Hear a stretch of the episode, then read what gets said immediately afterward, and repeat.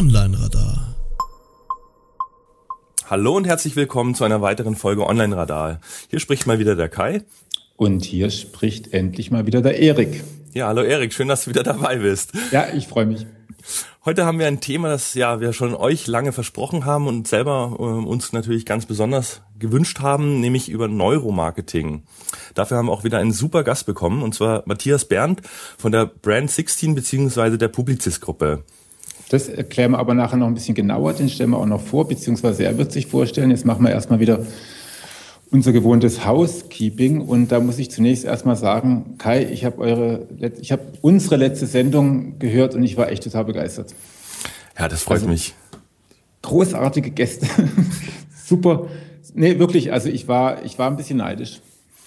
Ja, man hat so ein bisschen in den Kommentaren auch gemerkt, hat mir natürlich gefallen, dass es äh, ohne dich so gut geklappt hat. Ich hatte ja schon so ein paar Schweißperlen auf der Stirn, aber mit Jens und mit Urs, also das äh, ist echt ein super Backup, Line-up. Von daher auch vielen Dank nochmal an euch. Und ja, du bist jetzt so ein bisschen auf Probezeit. Mal gucken, wie die heutige Sendung wird. ja, ja, ich saß dann im Zug, hab gedacht, äh, niemand braucht mich mehr. Doch, natürlich, ja, natürlich. Ja. ja, lass uns, lass uns, ähm, lass uns mal ganz kurz über Konferenzen reden gerade eben, gerade eben, wo wir das aufnehmen, liebe Zuhörer, läuft ähm, der SEO Day. Und ähm, das finde ich, das finde ich ganz, ganz witzig, weil ich habe jetzt hier ein, ein, ein Tweet gelesen von Dina Lewicki. Ähm, das fand ich dann, also im Zuge der Professionalisierung der Branche fand ich es ganz gut, was sie geschrieben hat. Ladykracher Doppelpunkt, die erste Schlange auf dem Mädelsklo ever auf einer SEO-Konferenz. Finde ich sehr erfreulich, ist ein Qualitätsmerkmal. Mhm. Ähm, und wenn ihr die Sendung gehört habt, dann wisst ihr auch schon, wie gut der SEO Day sonst noch war. Ähm, ansonsten haben wir jetzt ja einige Konferenzen vor uns. Ne? Wo gehst du hin? SEO.com, ich noch bin noch nicht so ganz sicher. SEOCom würde mhm. ich gerne, weiß ich noch nicht, ob es klappt. SEO Campix bin ich auf jeden Fall, freue ich mich auch tierisch drauf. Mhm. SEO Day wäre ich sehr gern gewesen. Gestern war ja auch dieser Expert Day, den der Fabian dieses Jahr neu gemacht hat. Mhm. Und ja, ich wäre wirklich gern da gewesen, hat leider jetzt aus äh, terminlichen Gründen nicht geklappt.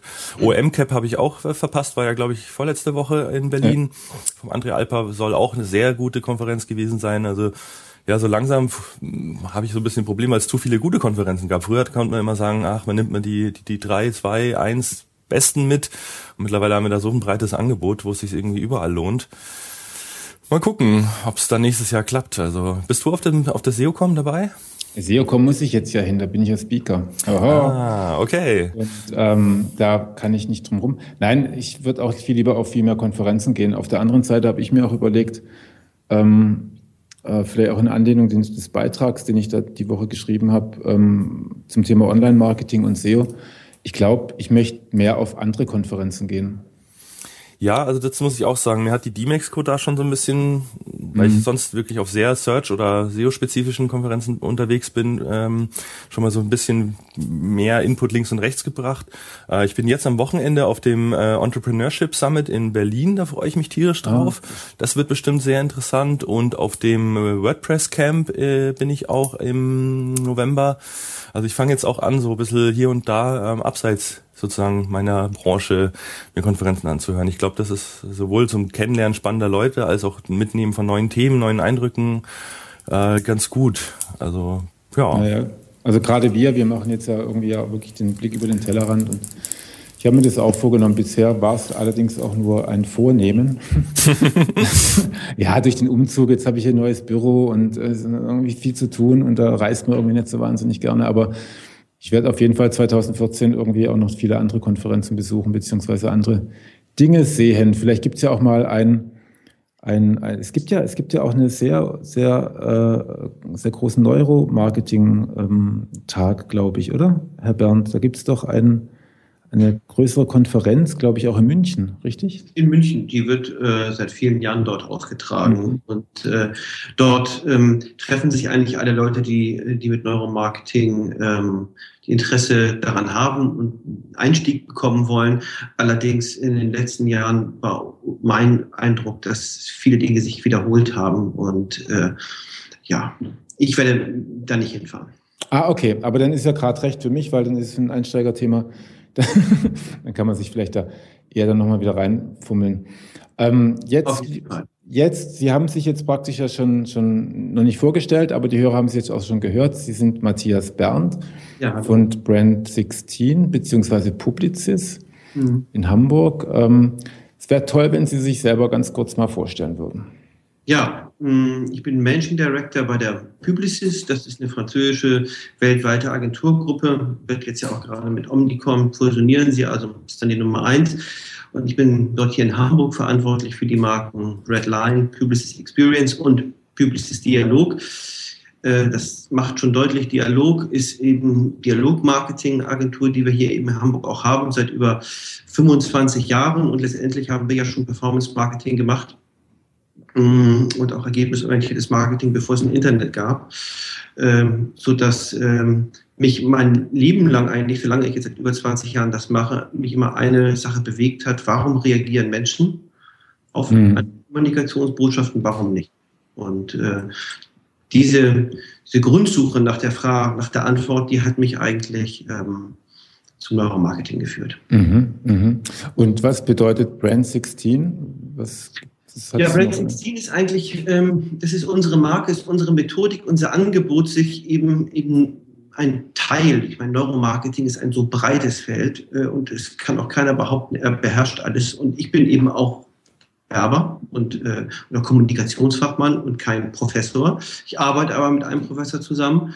Aber wir haben eben eine Methodik entwickelt, wie wir eben einen sehr, sehr wichtigen Teil der Erkenntnis aus diesem Bereich in die Praxis umsetzen. Und ähm, unser Verfahren basiert ähm, oder fußt letztendlich auf den 16 Persönlichkeitstypen, die Carl Gustav Jung, äh, Schweizer Psychoanalytiker, schon vor 60 Jahren ähm, entwickelt hat. Und ähm, dieses Wissen um diese 16 Persönlichkeitstypen, die man speziell beschreiben kann, ähm, die bringen wir in Verbindung mit Markenkommunikation. Und um das eben so ein bisschen griffig zu formulieren, haben wir daraus eben Brand 16 gemacht. Also die Verbindung von Persönlichkeitsmodell mit Markenkommunikation. Ah, daher die 16. Ich genau. verstehe. Jetzt habe ich das. Und auf der Basis von von, von einer 60 Jahre alten Typologi Typologisierung. Das ist ja sehr spannend. Vor allem, wir werden nachher noch sehen, wie das dann auch aufs Internet ähm, genau. passt. Was Sie dort haben, unter äh, Brand 16, spreche ich es richtig aus, weil ich habe es gerade eben ja. von Ihnen gelernt, dass, dass ich Publicist nicht so aussprechen sollte, sondern Publicis sagen sollte. Genau, weil wir sind ja ähm, eine französische Gruppe letztendlich. Da spricht man das. Okay. Ähm, jedenfalls gibt es auf Brand 16 ähm, einen, einen Test, den Sie da auch ja. anbieten, den man machen kann. Und wir, also der Kai und ich und ähm, dann noch zwei, drei Leute um uns herum, haben diesen Test auch gemacht. Äh, wir haben da von Ihnen auch die entsprechenden Gutscheine bekommen. Und ähm, Kai, was bist du? Ähm, ich bin erstaunlicherweise dasselbe wie meine Lebensgefährtin und du, nämlich dieser Moment, ich habe das hier liegen, den ESFJ-Typ. Mhm. Also quasi der Ex extrovertierte, ähm, der über die fünf Sinne geht, äh, subjektiv werteorientiert ist und entscheidungsorientiert handelt. Mhm. Genau, mhm. mit, man sieht ja natürlich, also das sind ja quasi diese die vier Grundrichtungen ähm, mhm. und man bekommt ja dann auch immer noch ja, so Tendenzen sozusagen, wie stark das ausgeprägt ist. Da haben wir uns ein bisschen unterschieden. Ähm, wenn ich einfach mal ein paar Sachen vorlesen darf, die hier mir nachgesagt werden, nachdem ich diesen Test gemacht habe. also ich bin redselig. angeblich redselig. Hm, ja, es kann. Das ist kann, ganz günstig für einen Podcast. Oder? ja, ist nicht verkehrt. Ich glaube schon. Äh, warmherzig würde ich auch mal so unterstreichen, hilfsbereit, mitfühlen, ordnungsliebend ist bei mir so ein schwieriges Thema. Grundsätzlich bin ich das, aber ich bin auch teilweise ziemlich schlampig. Ähm, meine Freundin dagegen ist sehr ordnungsliebend, da würde das eher passen. Ähm, genau, das Bedürfnis nach Harmonie kann ich absolut unterstreichen. Ähm, motiviert andere durch gute persönliche Beziehungen, arbeitet gewissenhaft mit viel Durchhaltevermögen, ja, gibt Informationen umfassend und unverzüglich weiter. Also da sehe ich mich schon sehr stark drin. Ähm, wie gesagt, das Einzige wäre so dieses Ordnungsliebende. Ich meine, klar, ich habe es gern, wenn es sauber ist, aber ich muss nicht der unbedingt sein, der es tut. Ähm, ja, arbeitet gut mit anderen zusammen, beachtet die Wünsche und Bedürfnisse, respektiert Vorschriften, arbeitet sehr effizient, kann ich echt äh, unterstreichen. Ja, von daher, ich glaube, es ist auch, sage ich mal, von der Grundrichtung ähm, natürlich trifft es das sehr, aber bei jedem einzelnen Menschen, denke ich mal, hat man ja auch seine Marotten und seine Macken und andere Ausprägungen und die sich da wahrscheinlich dann nicht so im Detail, das geht, lässt sich ja auch schwer in so einem Test abbilden. Also ich war schon überrascht, wie gut ähm, der Test das so rausgearbeitet hat, weil es waren ja im Prinzip keine, keine Fragen oder ähm, Dinge, wo ich jetzt irgendwie kognitiv was beantworten musste. Man sollte ja immer sehr spontan antworten. Es war viel mit, mit Wahrnehmung und äh, wie wird ja, was sieht man, was empfindet man, wie wird etwas wahrgenommen. Äh, von da fand ich es jetzt sehr interessant, dass man über die Schiene sozusagen da doch so viel über die Persönlichkeit rausbekommt.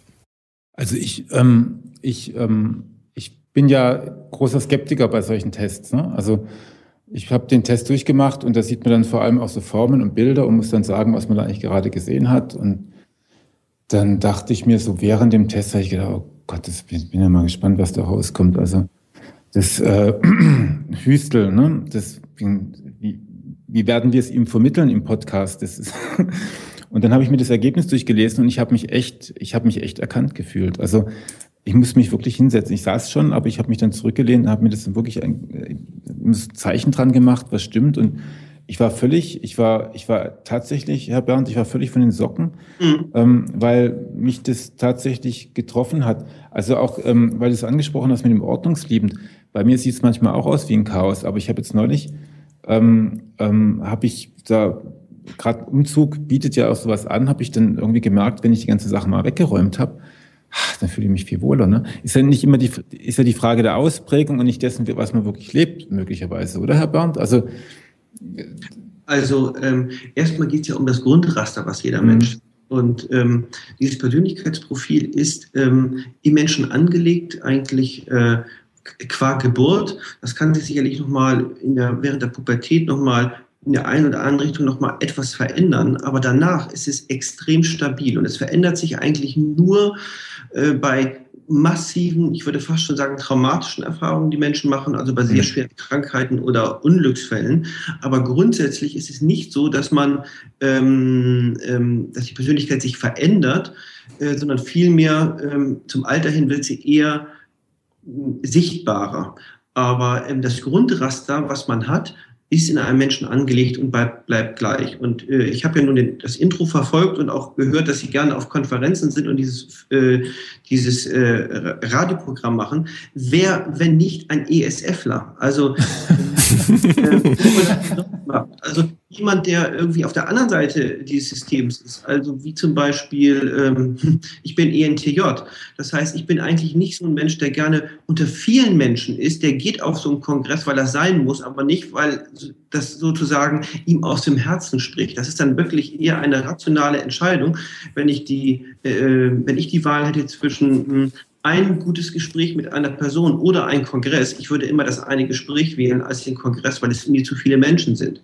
Mhm. Ein SFler liebt einfach es in der Gemeinschaft zu sein, sich mitzuteilen, Leute kennenzulernen. Sie sagten das vorhin, da lerne ich vielleicht auch mal ganz neue Leute kennen mit anderen, äh, mit anderen ähm, Inspirationen, mit anderen neuen Ideen. Ähm, das ist etwas, was der SFler einfach großartig findet. Und extrovertierte Energieaufnahme, wenn Sie I hätten, dann würden Sie eben jetzt nicht so ein, vermutlich nicht ein Radio machen und die würden es auch nicht anderen mitteilen wollen, weil eigentlich wäre ihnen sowieso egal, was die anderen sagen.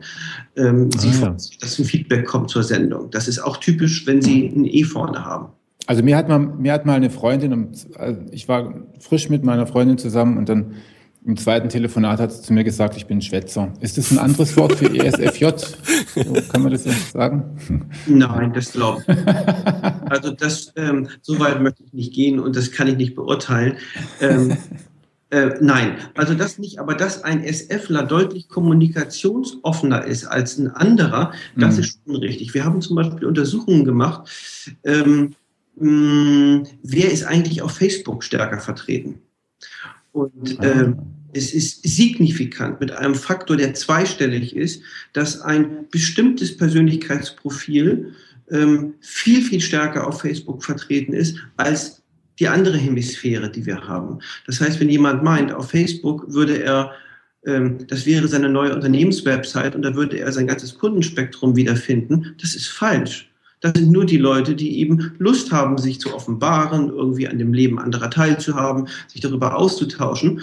Hm, vom Persönlichkeitsprofil sind die Hälfte knapp der Bundesbürger an so etwas nicht interessiert. Das sind immer noch 40 Millionen, also von daher eine ganze Menge. Aber wenn man es mal wirklich, ähm, äh, wir haben einen Test gemacht mit Zehntausenden von, von Probanden, es ist sehr eindeutig, wer zum Beispiel ein soziales Netzwerk äh, mhm. gut findet und wer sich da lieber raushält. Das ist ja spannend, da müssen wir dann nachher nochmal drauf zurückkommen. Aber ich würde trotzdem Sie erst nochmal ganz gerne kurz fragen, äh, dieser Test, weil mir erschien jetzt wirklich die Verbindung zwischen den Fragen, die dort waren und dem Ergebnis. Ähm, ähm, also ein langer, ein langer Weg irgendwie, ne? Also von den Bildern zu dem, was dann dort stand. Auf was für eine Grundlage entsteht sowas oder wie, wie also entwickelt also sowas? Test, den haben auch nicht wir entwickelt, sondern ich arbeite seit 2008 sehr, sehr eng mit Professor Dr. David Schäffer zusammen, der derzeit den Lehrstuhl für Neuromarketing an der Nordakademie hier in äh, Elmshorn, das ist eine Stadt kurz vor Hamburg, innehat. Das ist eine der größten äh, privaten Universitäten. Und äh, David habe ich vor äh, ja, 2008 kennengelernt, bei einem gemeinsamen Kunden, wo das um Markenentwicklung ging äh, und äh, wir als Markenagentur eben und er als Personalentwicklungsberater hineinkam. Und äh, die Frage war, wie werden Mitarbeiter geschult und wie wird die Marke sozusagen geschult? Und auf einmal merkte man, man tickt auf der gleichen Welle. Und die hatten nämlich einen Test entwickelt, der im Schwerpunkt erstmal im HR-Bereich eingesetzt wurde, nämlich dieses Verfahren. Und dieses Verfahren ist zehn Jahre lang zehn Jahre lang erforscht worden an der Universität Osnabrück. Ähm, von David Schäffer damals mit dem Professor Julius Kuhl. Äh, dann verfeinert worden an der Helmut Schmidt Universität hier in Hamburg und äh, bis es zur Marktreife gekommen ist. Ähm, und ähm, man hatte schon vor 3000 Jahren. Moment, Entschuldigung, da ist gerade hier. Zack, so jetzt. Ähm, ja, also dieses Verfahren ist über zehn Jahre alt, äh, zehn Jahre erforscht worden. Ähm, wie ist man dazu gekommen? Ähm, wenn man seit über 3000 Jahren eigentlich schon die Griechen und Babylonier wussten, dass es bestimmte Gruppen von Menschen gibt, die auf gewisse Informationen, Reize oder Umständen ähnlich reagieren. Also dass man Menschen in Gruppen aufgrund ihres Reaktionsverhaltens auf äußere Umstände einordnen kann. So. Mhm. Und ähm, in der modernen Gehirnforschung, ich glaube, vielleicht kommen wir noch mal nachher dazu, ja auch, der Durchbruch kam ja eigentlich so vor 15 Jahren, als es bildgebende Verfahren gab, wo man Menschen in so eine Röhre geschoben hat und dann konnte man sehen, wo so eine Blutsauerstoffzirkulation äh, besonders hoch war, hat man angefangen, eben Menschen mit Reizen zu konfrontieren und dann zu schauen, was passiert im Gehirn. Das gleiche macht man auch mit dem EEG, wo man Gehirnströme misst, wo man also die elektrische Aktivität eines Gehirnareals misst, um sozusagen herauszufinden, hm, was passiert, wenn ich jemand mit einem Ton, mit einem Satz, mit einer Form oder mit irgendeiner Situation konfrontiere. So, und äh, in diesen Untersuchungen hat man eben festgestellt, eben, dass quasi gleiche Muster passieren. Also Leute haben zum Beispiel die gleichen Gehirnströme, wenn man sie mit bestimmten Bildern oder Texten äh, oder Tönen konfrontiert. Mhm. Jemanden aber, ich sag mal, 70 Sonden für so ein EEG auf den Kopf zu setzen, das dauert schon mal eine halbe Stunde und die ganze Situation ist ziemlich unbequem. Jemanden in ein MRT zu schieben, äh, ehrlich gesagt, äh, ist extrem teuer, weil so eine Maschine kostet eine Million. Mhm. Jede, ich sag mal, Untersuchungsstunde kostet richtig viel Geld. Wenn Sie aber eine große Fallzahl haben wollen, um valide belastbare Ergebnisse zu bekommen, fallen diese beiden Methoden einfach aus, ähm, weil sie zwar ähm, versuchen, etwas zu messen, was der Mensch nicht steuern kann, also was in ihm passiert, implizite Messung, was ganz wichtig ist, ähm, aber es ist nicht praktikabel. Und deswegen wurde dann an der Universität Osnabrück nach einem Weg geforscht, wie man eigentlich auch mit einem anderen Verfahren implizite Verhaltensmuster oder Strukturen von Menschen messen kann. Und der Königsweg ist äh, das Auge, weil ähm, das Auge, ähm, wir sind eben Augentiere, sehr, sehr stark mit unserem Persönlichkeitsmuster ähm, verknüpft ist. wir würden mal sagen, du siehst, was du bist. Und ähm, das merkt man auch in Beziehungen, wo die Personen vielleicht vom Persönlichkeitsprofil unterschiedlich sind. Wenn der eine dann irgendwie die Turnschuhe, nachdem er vom Fitnessstudio kommt, und auf dem Boden liegen lässt, ist das für ihn überhaupt kein Problem. Und der andere regt sich darüber völlig auf, weil es eben die Ordnung und Struktur äh, ähm, sozusagen stört. Ähm, der eine sieht was und der andere sieht es eben einfach nicht. Er sieht es quasi nicht. Er sieht drüber hinweg. Also Sie meint es dann praktisch, ähm, die wir sehen praktisch die Struktur dessen, was man sonst im MRT messen würde, daran, wo ich meine schwarzen Flecken habe oder wo ich, wo ich praktisch genauere Wahrnehmung habe. So? Ja, ich will Ihnen ein Beispiel nennen. Also wenn ich Ihnen jetzt das Wort Flughafen nenne, woran denken ja. Sie gerade?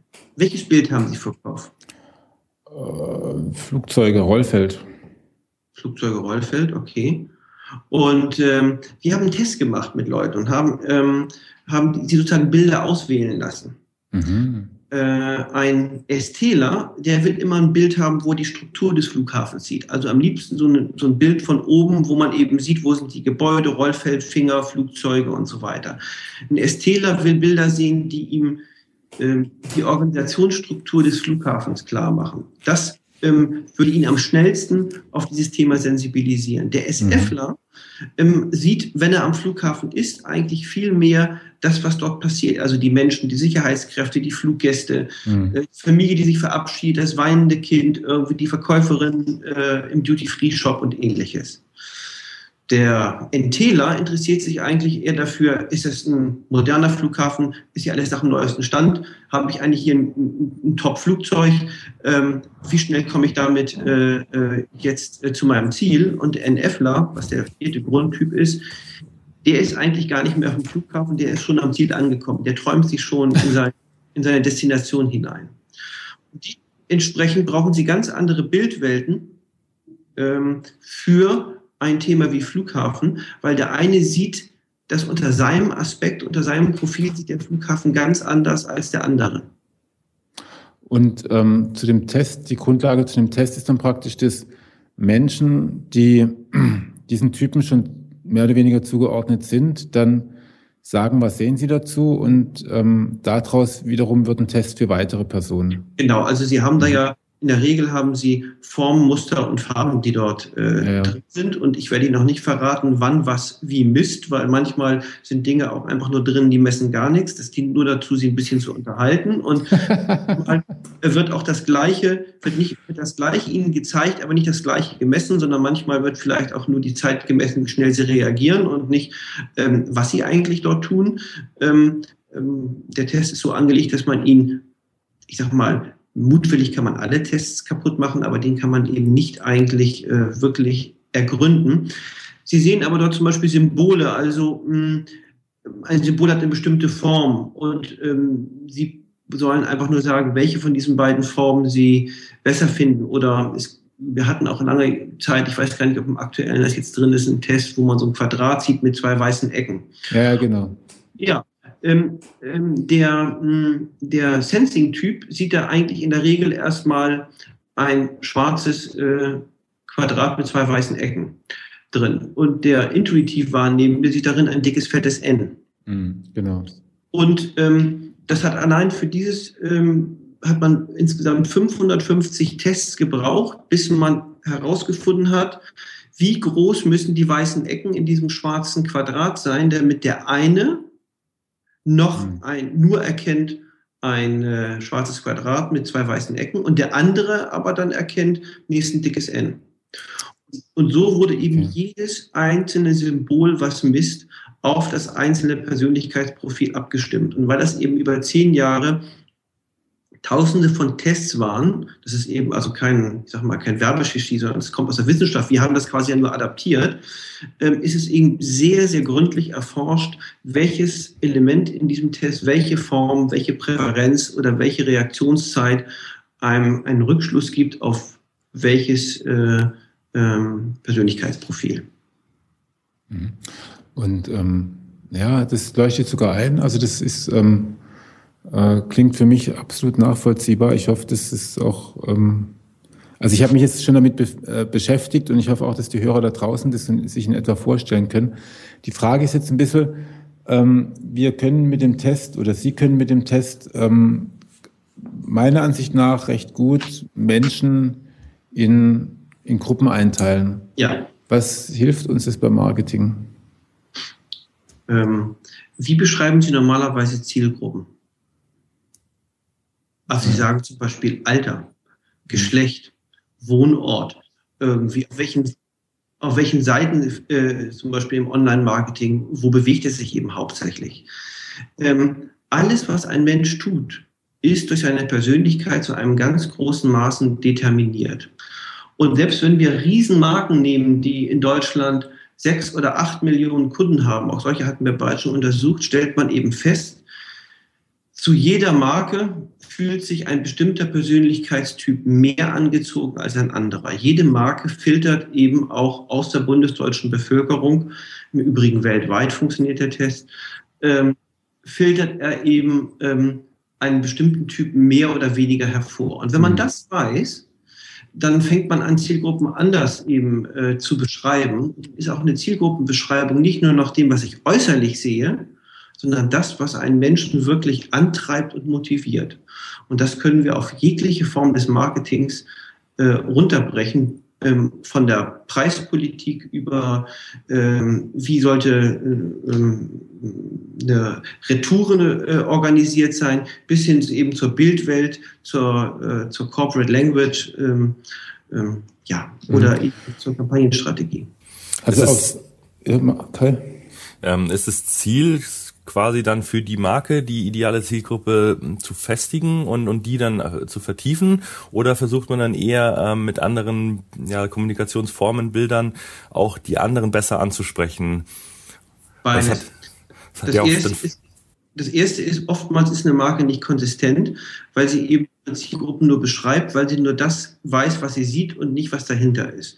Also helfen wir eben zum Teil einfach Marken oder Unternehmen, dass sie ihre Zielgruppe einfach besser versteht und dann einfach Dinge vermeidet, die äh, nicht günstig wären, die also dann mhm. äh, ähm, die Kommunikationsmaßnahmen einfach im Ergebnis verschlechtern würden. also jetzt für mich ein kleines, kleines Beispiel, wenn ich jetzt Stofftiere herstelle äh, für Erwachsene, sage ich mal, ähm, dann ist, ist meine Zielgruppe ohnehin dadurch determiniert, dass halt nur eine bestimmte Zielgruppe diese Stofftiere kauft und dann können Sie den, dem, dem Hersteller sagen, Mensch, mach doch deine Werbung, dein Marketing eher in die Richtung, weil damit sprichst du nämlich dann auch genau diese Zielgruppe an und nicht die anderen.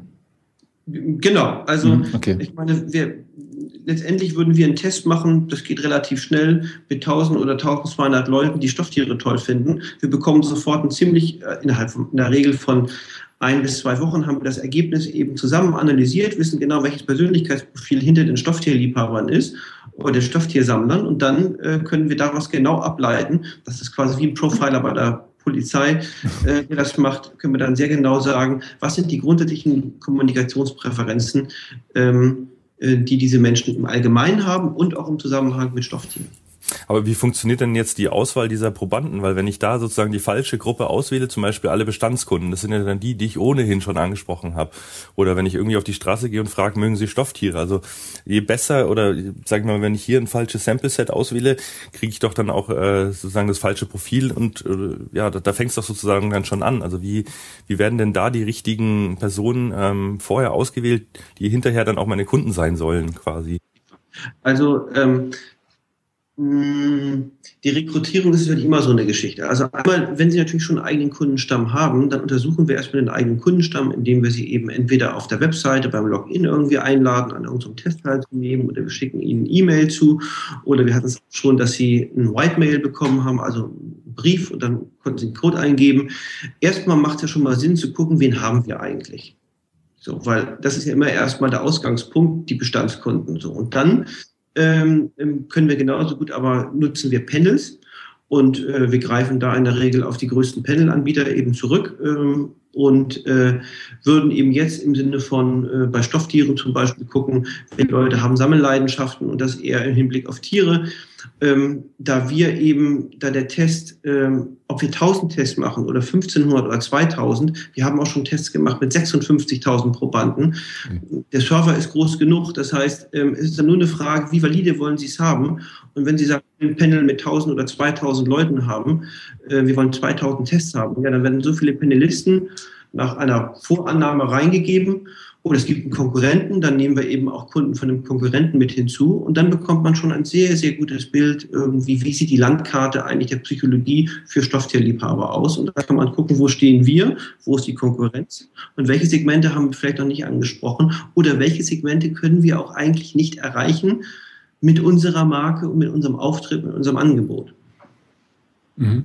Und die zweite große Anwendung wäre, wenn ich Sie vorhin richtig verstanden habe, dass man ein Allerweltsgut hat, also Bleistifte, also die, Kugelschreiber, sage ich mal, hat man heute, glaube ich, eher, ähm, die sich an alle Zielgruppen richten, aber die Marke, weil sie halt einfach so ist, strahlt halt eher ähm, in die eine Richtung aus und dann sagen sie denen, wie sie ihre, wie sie ihre Produkte auch noch an die anderen Zielgruppen rankriegen. Ist das soweit auch so verstanden?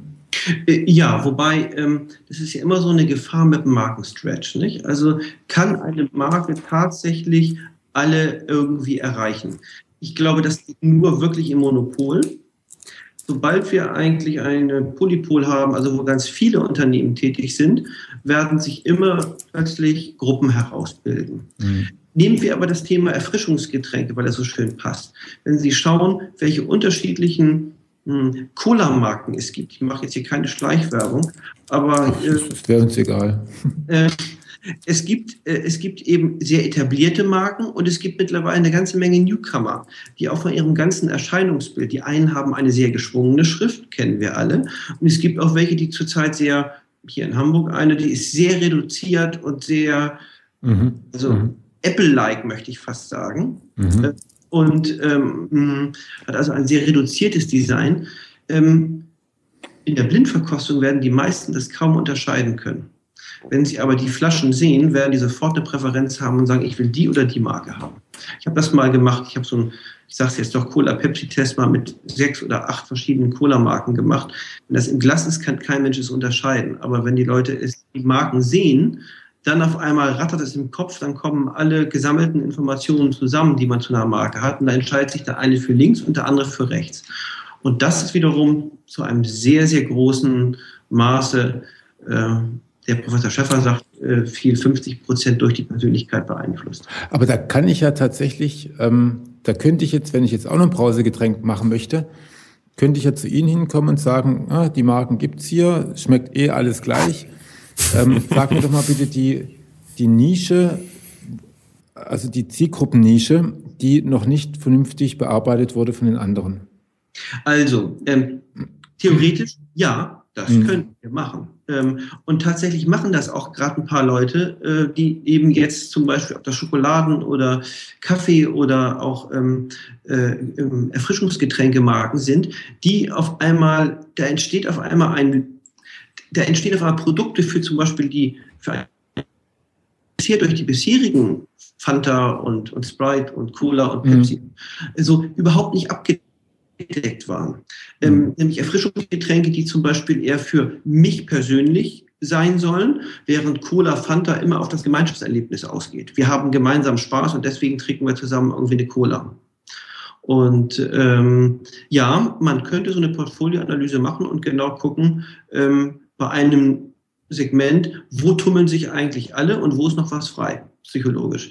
Da muss man nur gucken, mögen zum Beispiel diese Leute tatsächlich auch Erfrischungsgetränke mit Zucker oder trinken die nicht viel lieber Wasser, dann macht es nämlich keinen Sinn für die was zu machen, aber dann könnten wir eine coole Wassermarke vielleicht für die machen. Mhm. Lassen Sie uns mal in die ein bisschen nochmal einen Schritt zurück tun. Also ich finde es gerade schon total spannend, aber da kommen wir dann sicher nachher nochmal drauf. Ja. Nochmal, Sie hatten es vorhin, glaube ich, auch gesagt, sogar die Zahl ähm, Entscheidungen, hatte ich ein Zitat rausgesucht, werden zu 95 Prozent unbewusst getroffen. Ja. Wer sagt das auf welcher Grundlage? Was? Also das hat mal der Professor Seltman von der Harvard University äh, gesagt mhm. ähm, und äh, ist auch veröffentlicht und ähm, mm. also ist das jetzt nicht übertrieben? Also Nein, überhaupt nicht. Ähm, okay. Viele, über, über Gehen Sie doch bitte mal, während Sie jetzt hier gerade irgendwie in dem Interview sind, was Sie alles noch parallel machen, ohne dass Sie da bewusst drüber nachgedacht haben. Mhm. Äh, sehen Sie das Beispiel, ähm, das Gehirn kann im unbewussten Modus um ein Vielfaches, zum Teil tausend, zehntausendfaches mehr Informationen verarbeiten als im bewussten Modus. Mhm. Ähm, wenn Sie das erste Mal äh, in der Fahrstunde sind und rückwärts einparken sollen, dann ähm, sind Sie komplett durchgeschwitzt, nachdem Sie einmal den Wagen nach fünf oder zehn Anläufen mit Hilfe des Fahrlehrers in die Parklücke bekommen. Mhm. Wenn Sie heute in Ihr Auto steigen, dann telefonieren Sie parallel, dann hören Sie Radio und dann essen Sie vielleicht auch noch eine Stulle. Das heißt also, es fährt Sie. Sie fahren gar nicht selbst, sondern Ihr, Ihr unbewusster Autopilot steuert Sie eigentlich gerade aus dem Parkhaus raus. Machen Sie das mal als Fahranfänger. Ja, ich habe gerade ich habe gerade Motorradführerschein gemacht. Ich weiß genau, was Sie meinen. Das ist ein gutes Beispiel, ja. Jetzt aufzeichnen haben wir mh, hm, bei der Sendung kurz nach eins. Das heißt, ein halber, fast ein halber Tag ist rum. Wie viele Werbeimpulse hat ein durchschnittlicher Bundesbürger pro Tag? Was schätzen Sie? 400? Noch ein Tipp? Ich na, 400 ist zu viel. Ja, ja aber, nee. allein, allein die ganzen Banner, wenn ich Radio höre, kommt ständig Werbung, Fernsehen, also äh, auf der Straße, wenn man rumfährt, sieht man Markenlogos, Plakate, also es sind ja schon mhm. viel, was man auch nicht bewusst wahrnimmt. Also viereinhalbtausend sind es. Nein. Viereinhalbtausend pro Tag. Pro Tag. Oh wei, oh wei. Werbekontakte der durchschnittliche Bundesbürger pro Tag. Da wir jetzt ja schon sozusagen ein Drittel des Tages rum haben, hat jeder von uns äh, eigentlich 1200 gehabt. Was waren Ihre besten zehn Werbekontakte heute? An welche können Sie sich erinnern? Ich habe keine Ahnung. Aha. Und wissen Sie, wie viele Marketer jetzt gerade heulend vor dem Radio hängen? Ja, das ist es aber ehrlich gesagt, weil ja, ja, ähm, mhm. der Autopilot hat Ihnen gesagt, das ist für Sie völlig irrelevant. Mhm. Sie haben diese Kontakte gesehen, Sie haben sie vielleicht sogar gehört, aber Sie haben sie gar nicht wahrgenommen. Weil Sie heute völlig automatisch aus dem Haus gegangen sind, haben sich in Ihr Auto gesetzt, sind ins Büro gefahren, haben jetzt hier den Rechner hochgefahren. Also, ich glaube, 95 Prozent unbewusst ist nicht übertrieben, es ist eher untertrieben. Aber das heißt das ja auch jetzt nicht, dass die. Das, Entschuldigung. Macht der Autopilot bei uns. Zu diesen Werbekontakten. Äh, das heißt aber auch, wenn so viel unterbewusst verarbeitet wird, kann es sein, dass die Werbung gewirkt hat, obwohl wir sie nicht äh, wahrgenommen, also bewusst wahrgenommen haben. Ja, also sicherlich kann es sein, dass ein Teil gespeichert wird, aber bei einem Großteil ähm, ist es so, dass der äh, dass das limbische System, was so ein Filter ist, das einfach ab, abschaltet. Das nimmt es gar nicht wahr, weil unser Gehirn wäre völlig überfordert, diese ganzen Informationen zu verarbeiten. Das ist ja, wir haben ja eine Gehirnstruktur, die ungefähr 300.000 Jahre alt ist, so wie sie heute ist. Und das, was in den letzten 20 Jahren passiert ist, darauf sind wir ja evolutionär gar nicht ausgeliefert. Äh, ähm, ähm, nicht ausgeliefert, sondern äh, ausgelegt. Äh, wir sind eigentlich eher ausgeliefert diesen ganzen, äh, ja, ganzen genau. Kontakten. Und damit das Gehirn eben den Menschen davor schützt, äh, eben ähm, das Richtige zu tun, entscheidet es einfach äh, wie eine gute Assistentin, das brauchst du, das brauchst du nicht, das brauchst du, das brauchst du nicht. Ah, jetzt muss ich aber ganz kurz reingrätschen. Wir sind ja, ja. Online-Radar, das Erklärbär-Radio. Ähm, limbisches System, können Sie mir das kurz in zwei Minuten erklären? ich bin kein Arzt. Das kann ich nicht. Also, na gut. Ähm, das limbische System ist in der Mitte des Hirns. Also, ich bin eben kein Wissenschaftler. Ich versuche das jetzt mal erklärbar zu machen. Es ist eh besser.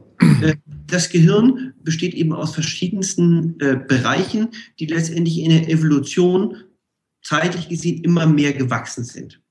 Und das Großhirn, was eben die meisten so auch optisch kennen und was man so, was ja auch das meiste Volumen ausmacht, ist der jüngste Teil unseres Gehirns.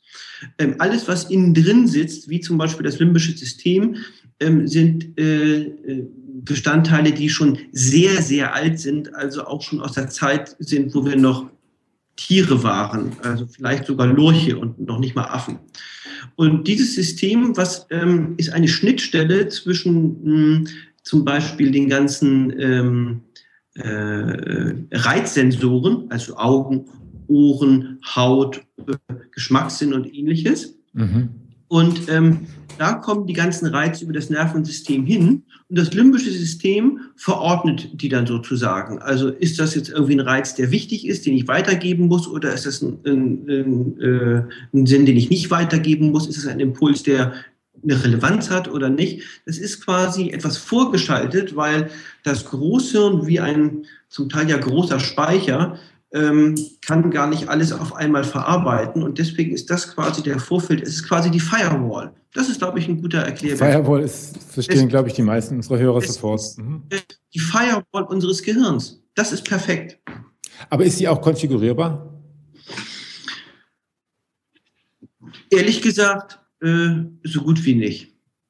Ah, okay. Also das ist ja nochmal der, der menschliche, natürlich können wir versuchen, wieder unserer Natur, unseres Musters Dinge zu tun. Das führt dann meistens dazu, dass wir Entscheidungen in der Regel bereuen. Also man hat ja auch Tests gemacht, ähm, Leute, die eben intuitiv eine Entscheidung getroffen haben oder eben sehr mm, sehr bewusst und in der Regel ist es so, dass das, was intuitiv läuft, das limbische System, die Firewall ist sehr stark sozusagen für, diese, für dieses implizite, intuitive verantwortlich, ist in neun von zehn Fällen richtig. Wenn Sie einen Pullover kaufen, nur weil Ihre Freundin das irgendwie toll findet, aber Sie mögen ihn eigentlich nicht, dann wird er irgendwann im Regal nach hinten rutschen und irgendwann heimlich im, äh, im Rote Kreuzsack verschwinden. So. Und ähm, mhm. eigentlich wussten Sie schon beim Kauf, äh, dass Sie diesen Pullover nicht wollten, aber Sie haben ihn dennoch gekauft, um keinen Stress mit der Freundin zu haben. So. Genau, das ist dann ja. eine Vermeidungsstrategie. Aber das limbische System hätte Ihnen nie diesen Pullover zugetragen. Und ähm, jetzt haben wir aber die Situation, also ich, ich hoffe, ich gehe jetzt nicht zu tief in, in so eine psychologische Ding rein, aber ähm, das limbische System von mir ist jetzt vordefiniert. Ich, ähm, ja. ich werde aber geprägt von der Werbung, die 4000 Mal pro Tag auf mich einströmt ähm, und werde, bekomme dann vielleicht ja auch die Idee oder, oder, oder den Wunsch, irgendwas, was gegen mein limbisches System ist, ähm, mir zu kaufen. Also ähm, ist es, also wo, woher weiß ich, dass das limbische System auch wirklich gerade am Zuge ist und nicht diese, diese ganzen Werbekontakte? Also woher weiß ich, was ich will oder was mein limbisches System will und nicht, was meine Freundin gerade möchte? Also einmal, wenn Sie tief in sich hineinhorchen, ja. Ne, dann werden Sie immer wissen, mache ich das jetzt, weil ich es wirklich will oder weil ich darüber nachdenke, dass es taktisch klug, soziokultureller Druck oder wie auch immer ist. So einmal, glaube ich, in sich hineinhorchen und spüren, so banal wie es klingt, wird jeder Mensch wissen, stehe ich zu der Entscheidung oder mache ich es einfach, weil ich mir davon rational irgendwas erhoffe. Das limbische System funktioniert ja in, ich kann nicht sagen, Millisekunden wären zu lange. Also es genau. geht ja in Bruchteilen von Sekundenbruchteilen filtert es ja Dinge weg. Das heißt, um auf diesen Werbekontakt zu kommen, ähm, im Zweifelsfall sehen Sie diesen Banner gar nicht, weil er nicht in der Form oder mit der Aussage ist, die sozusagen durch Ihren Filter passt. Das limbische System ist wie ein Filter. Ähm, Nochmal erklärbar. Kennen Sie diese Kiste, die kleine Kinder haben, so im Alter von ein, zwei Jahren aus Holz, wo oben so Ausschnitte drin sind? Ja. Das vielleicht kennen. Und da muss man bunte Bauklötze in die richtigen Ausschnitte mhm. Einstecken. Natürlich, klar. Mhm. So. Stellen Sie sich vor, das limbische System ist sozusagen diese Holzkiste. Und die Banner, die Sie haben, sind diese bunten Bauklötze. Und mhm. Sie haben runde Bauklötze. Und in Ihrem limbischen System haben Sie aber dreieckige Filterlöcher. Wenn also das Kind versucht jetzt irgendwie dieses, dieses runde Teil durch das Dreieckige zu bekommen, was macht es dann? Es wendet Gewalt an. Hervorragend. Es versucht drauf zu klopfen, mit dem Holzhammer zu hämmern. Was tut es, wenn genügend Druck erzeugt wird? Das geht ah. und das Ding ist drin. Okay. Ja. Was tun wir, wenn wir irgendwie Werbung penetrieren wollen und es kommt nicht an? Ah. Wir erhöhen den Druck. Wir erhöhen ja. die Frequenz. Wir machen es lauter. Wir versuchen es durch das Raster durchzupressen, mhm. obwohl wir uns vielleicht fragen sollten, hat das Raster, ist es überhaupt das Richtige? Müsste unsere Botschaft nicht eine ganz andere Form haben, um beim Konsumenten anzukommen?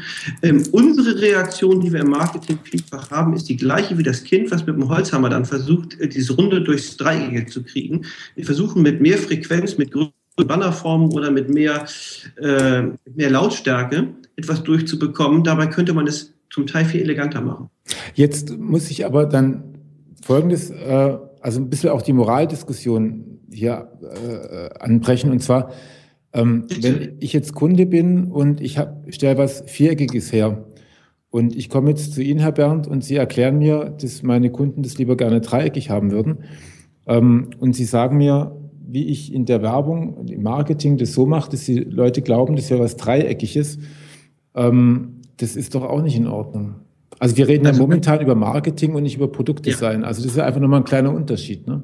Ja, also ganz ehrlich, aber das Produkt ist ja immer der stärkste Filter. Also selbst wenn ich jemanden etwas andrehe, mhm. was überhaupt nicht meine Intention ist, ich bin quasi, quasi ich komme ja aus Hamburg, hanseatischer Kaufmann. Das habe ich ja nur mal unterstellt, das war jetzt ja nicht böse gemeint. Aber niemand, nein, nein, nein, aber das ist wichtig, weil ich glaube, mhm. das ist auch eine, wir können nicht dafür sorgen, dass jemand plötzlich etwas liebt, was er vorher gar nicht haben wollte. Weil spätestens, wenn er es hat, wird er es bereuen. Das heißt, wir können ja nur sagen, lieber Kunde, ähm, du hast was Viereckiges und bisher hast du in deiner Werbung dreieckig, dreieckige Leute angesprochen. Sprich doch mal die Viereckigen an, die wirklich dein Produkt möchten. Okay. Also eigentlich sorgen wir dafür, sozusagen Gleiches zu Gleichem zu führen und äh, deutlich zu machen, ähm, weil wenn ich sage, okay, ich könnte auch was Dreieckiges an Viereckige verkaufen, ja, okay, die Botschaft könnte funktionieren, vielleicht klickt er das Ganze auch und kauft es dann auch im Internet. Spätestens, wenn es dann angeliefert wird und es vor ihm ist, sagt er, eigentlich wollte ich was ganz anderes haben, das äh, passt eigentlich gar nicht zu mir. Ja, und dann geht es in die Retour und dann ist es weg.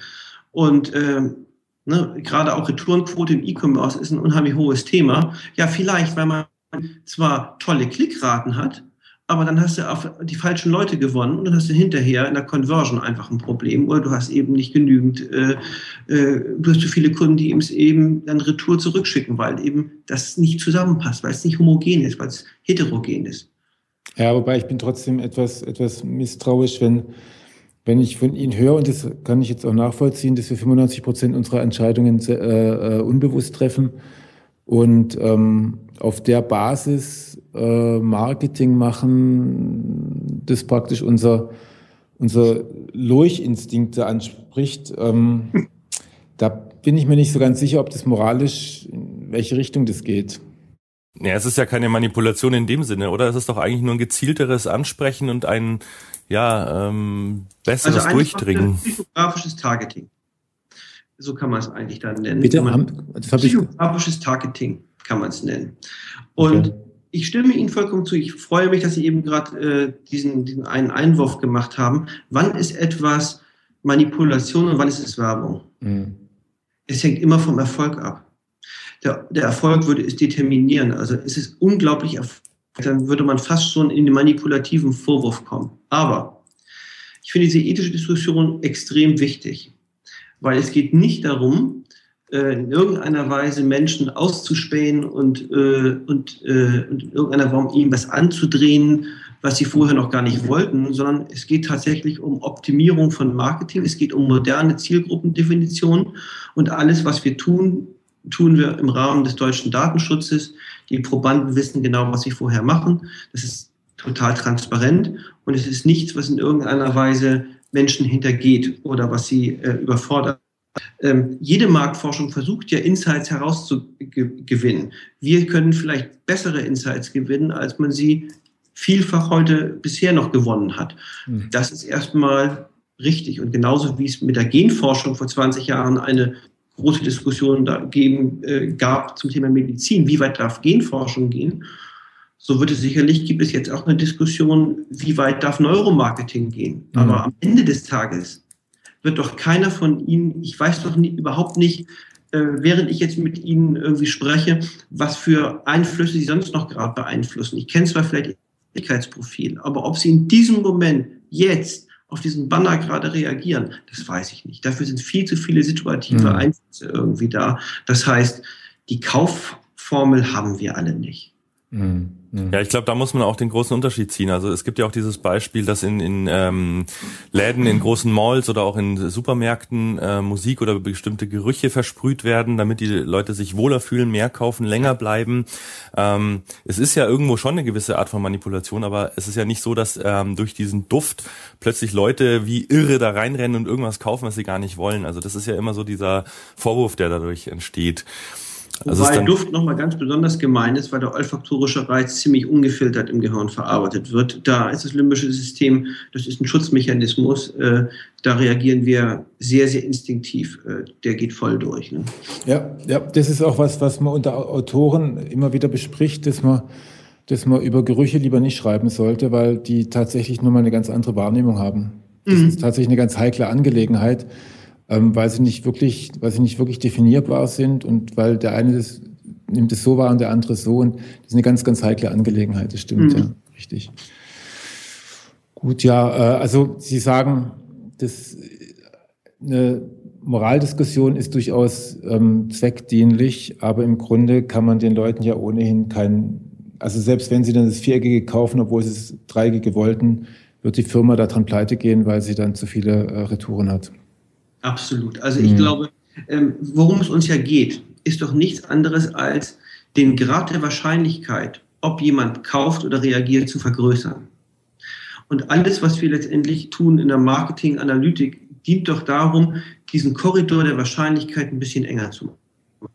Und mit diesen neuen mhm. Verfahren, die es gibt, können wir ihn eben um ein ganzes Stück enger machen, weil ehrlich gesagt, so zu demografische Beschreibung, nehmen Sie irgendwie leitende Angestellte irgendwie äh, ähm, äh, verheiratet mit zwei Kindern, wohnt äh, äh, vor der Stadt. Und wenn Sie eben ähm, in diese Viertel gehen, dann sehen Sie ganz unterschiedliche Häuser, ganz unterschiedliche Autos, ganz unterschiedliche Freizeitverhalten.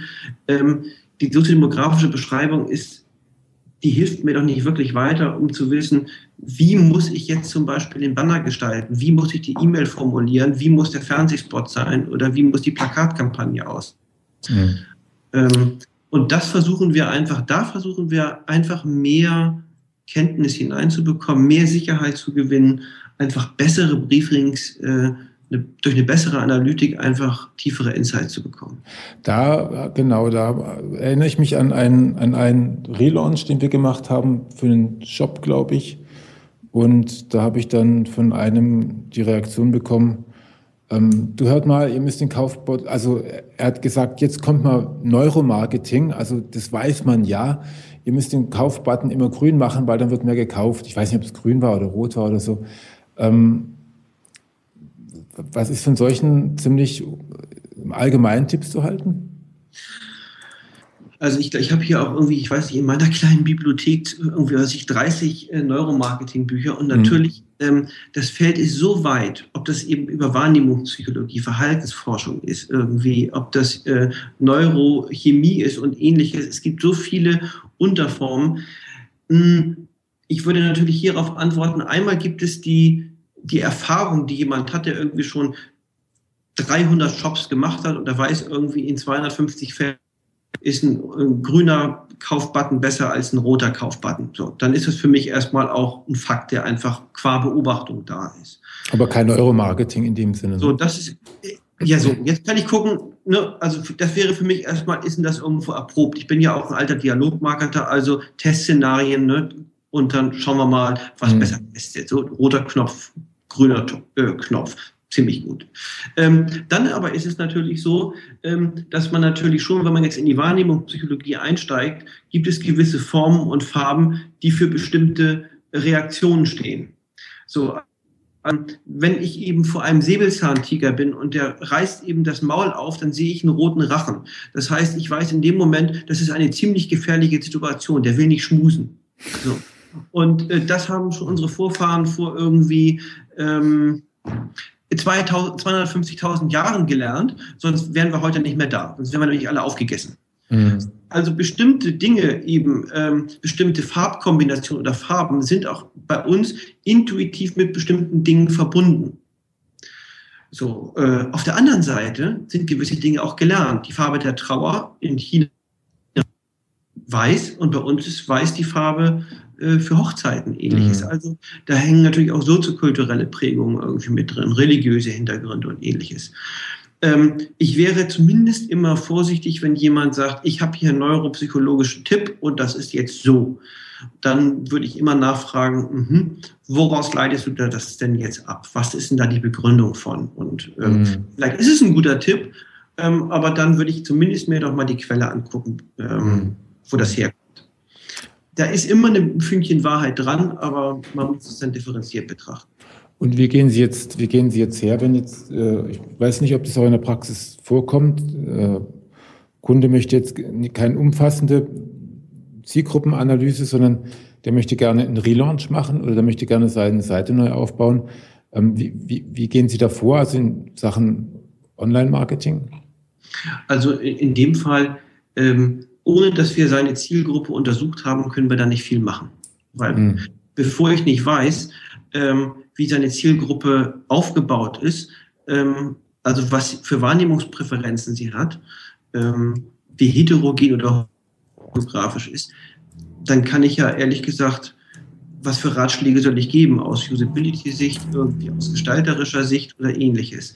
Ähm, also soll eine Webseite sehr klar strukturiert sein, sehr ordentlich, mit einer sehr, sehr, ich sag mal, ähm, ja, strukturierten Bedienerführung oder soll es eher eine Erlebniswelt sein, wo man eher intuitiv Dinge entdeckt?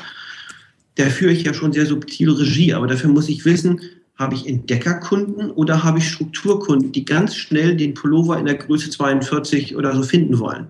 Ne? Das, oder möchte jemand inspiriert werden, was er im Winter Pullover oder Strickjacke oder was auch immer irgendwie. Ne? Das, da muss ich einfach wissen, welche Zielgruppen äh, äh, mhm. ich vor mir habe. Und dann kann ich auch diesbezüglich einen guten Rat geben. Wir haben viele Jahre ein großes Telekommunikationsunternehmen bundesweit betreut, was eine sehr prägnante äh, Kommunikation hatte mit einer sehr hübschen Frau in einem braunen Seidenkleid. Und ähm, das, war eine sehr, äh, das war eine sehr äh, schöne äh, Person und das Versprechen war eben alles sehr einfach. Mhm. Und ähm, wenn man auf die Website geht, ähm, da hatten wir nämlich Abbrüche schon beim ersten, so auf der ersten Ebene von über 50 Prozent.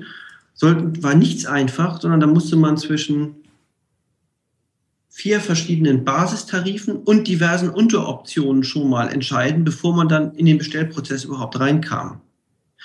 Wenn ich vorher aber in der klassischen Werbung Leute sozusagen oder auf Bannern alles ganz einfach angesprochen habe und dann am Punkt äh, äh, der Wahrheit sozusagen ist es dann auf einmal kompliziert, dann verliere ich sie.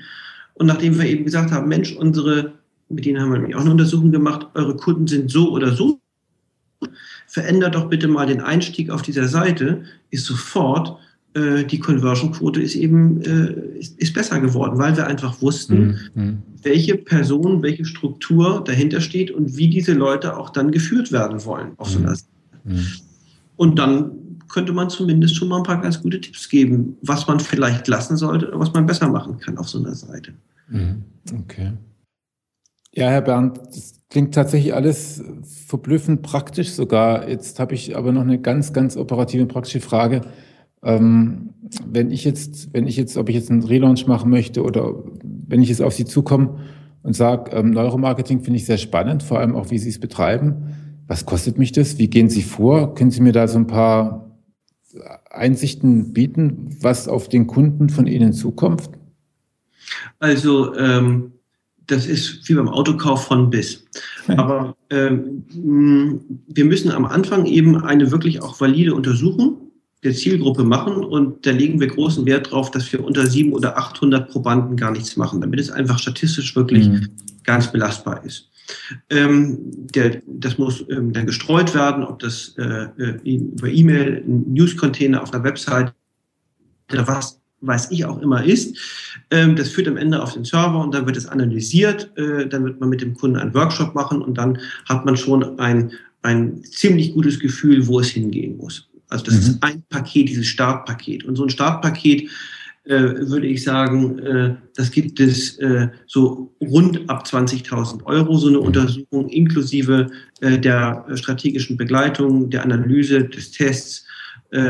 Und der Auswertung. Ähm, wenn man das eben detaillierter haben will, wenn man noch zusätzliche weitere Fragen, ähm, Produktfragen in den Test noch integrieren will, man kann das verknüpfen, dann ist es wie die Sonderausstattung beim Auto, dann addiert sich das hoch. Äh, mhm. Und äh, wir haben auch schon Fragestellungen gehabt für sehr komplexe Themen, die können dann auch bis sechsstellig sein. Also ich würde mal sagen, unterer fünfstelliger Bereich bis Anfang sechsstelliger Bereich, je nach äh, Wunsch und Ausstattung ähm, ähm, kann das eben äh, differieren. Aber das ist so ungefähr eine Größenordnung.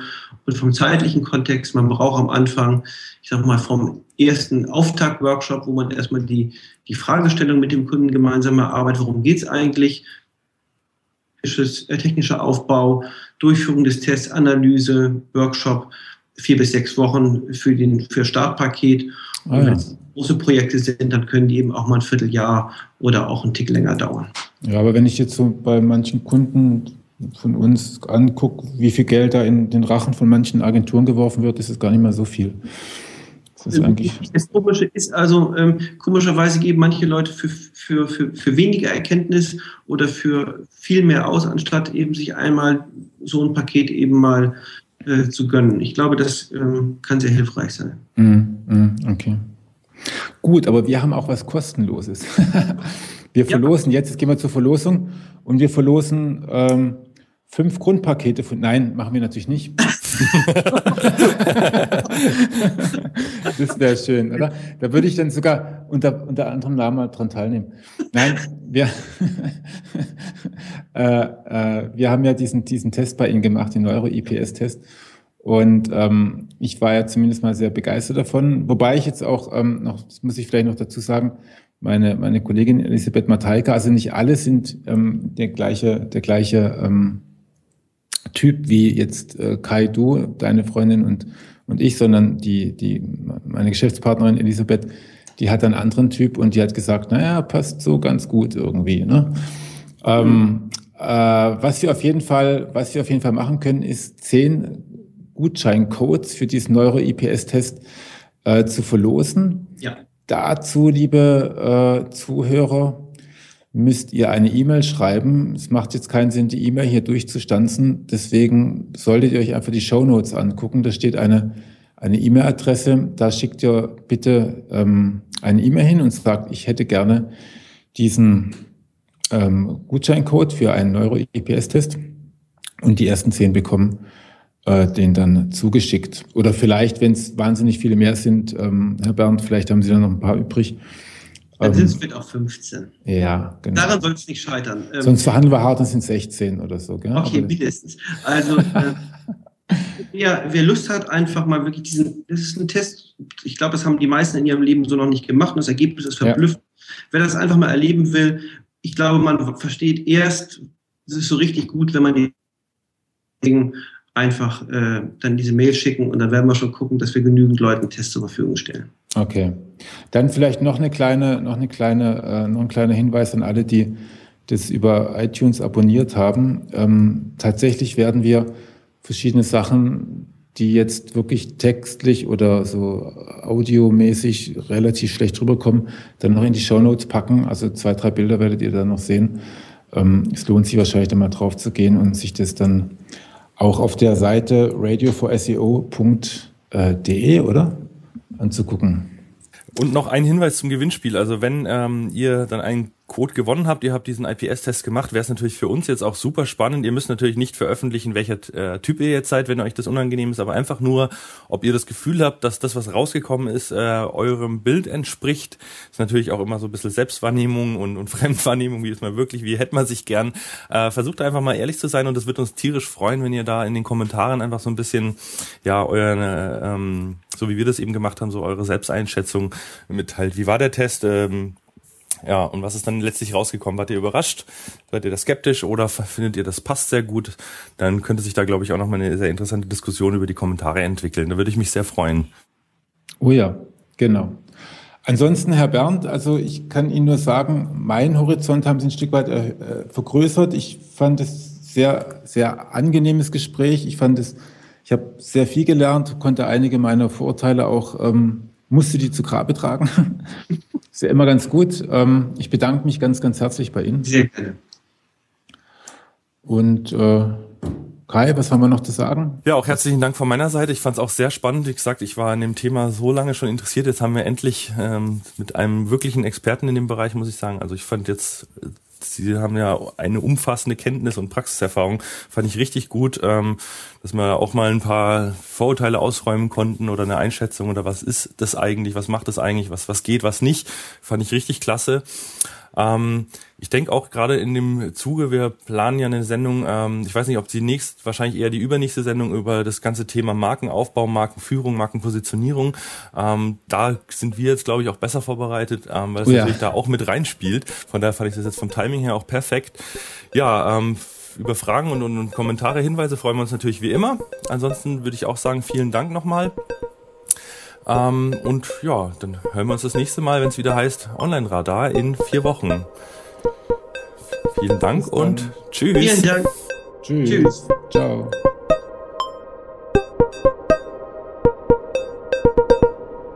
Online-Radar.